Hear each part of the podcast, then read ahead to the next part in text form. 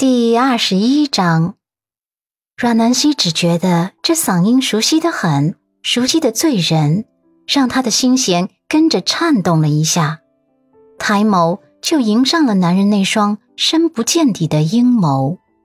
此刻，陆漠北正慢条斯理的挂断电话，修长的手指把玩着他的手机，深谙的眸子半眯，带着几分玩味看着他。阮南希愣了一秒。诧异的问：“嗯，这么晚了，你怎么还在这儿？记得他有叫他去忙工作，难道你不会是特意来接我的吧？”浅浅的月光倒映在陆漠北俊脸上，他那棱角分明的五官更显冷媚。他扬起薄唇，磁性的嗓音滑入空气中：“怎么，有意见？”阮南希尴尬了，真是来接他的。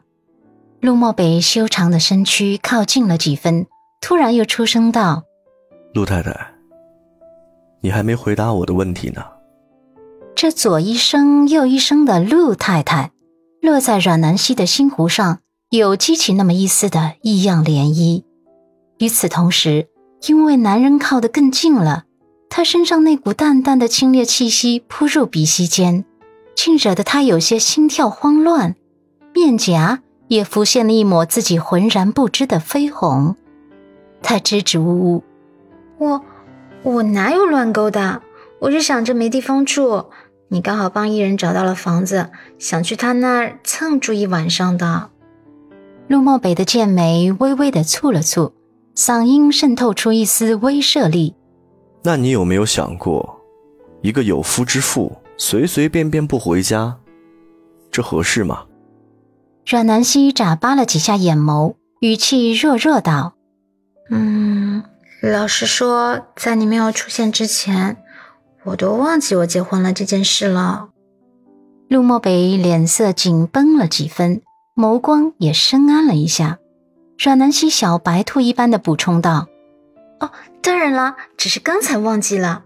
你一出现，这么伟岸的存在感，让我瞬间就想起了我们已经结婚这件事了。”陆漠北俊脸上紧绷的线条缓和了几分，然后又听见面前的小女人垂着小脑袋，有些委屈巴巴的问：“嗯，只是我们才刚结婚，就要住在一起吗？我就要跟你回家吗？”陆漠北点头，路灯柔和的光芒倾洒在他的周身，为他染上了一层魅惑。阮南希再次低头，语气更弱了。可不可以先不要住一起呢？也就是我可不可以不跟你回家住啊？毕竟我们才刚闪婚，还没正式培养感情呢。看他这委屈巴巴的小模样，陆慕北有些忍不住的上扬起唇角。阮南希那双透彻的眸子里闪烁着柔弱，近乎恳切的看着男人。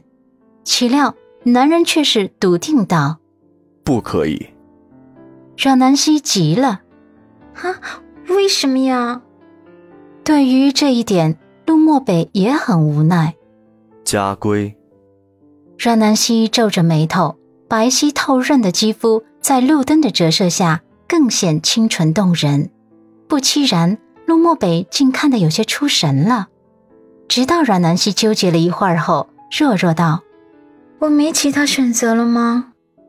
陆漠北点头。然后霸道地拉着他的手，将他拉到停车场，塞进副驾驶座。整个过程中，他行云流水般利落，霸气侧漏，完全不给阮南希思考和拒绝的机会。这个时候，阮南希刚才被抢走的手机响了。阮南希凑过去看了一眼，是阮伊人打来的。他还没有来得及接电话，就被身边的男人率先接通了。随后。发挥了他一如既往的霸气，直接对着手机说道：“我是陆漠北，我来接陆太太回家了，她不用你收留了。”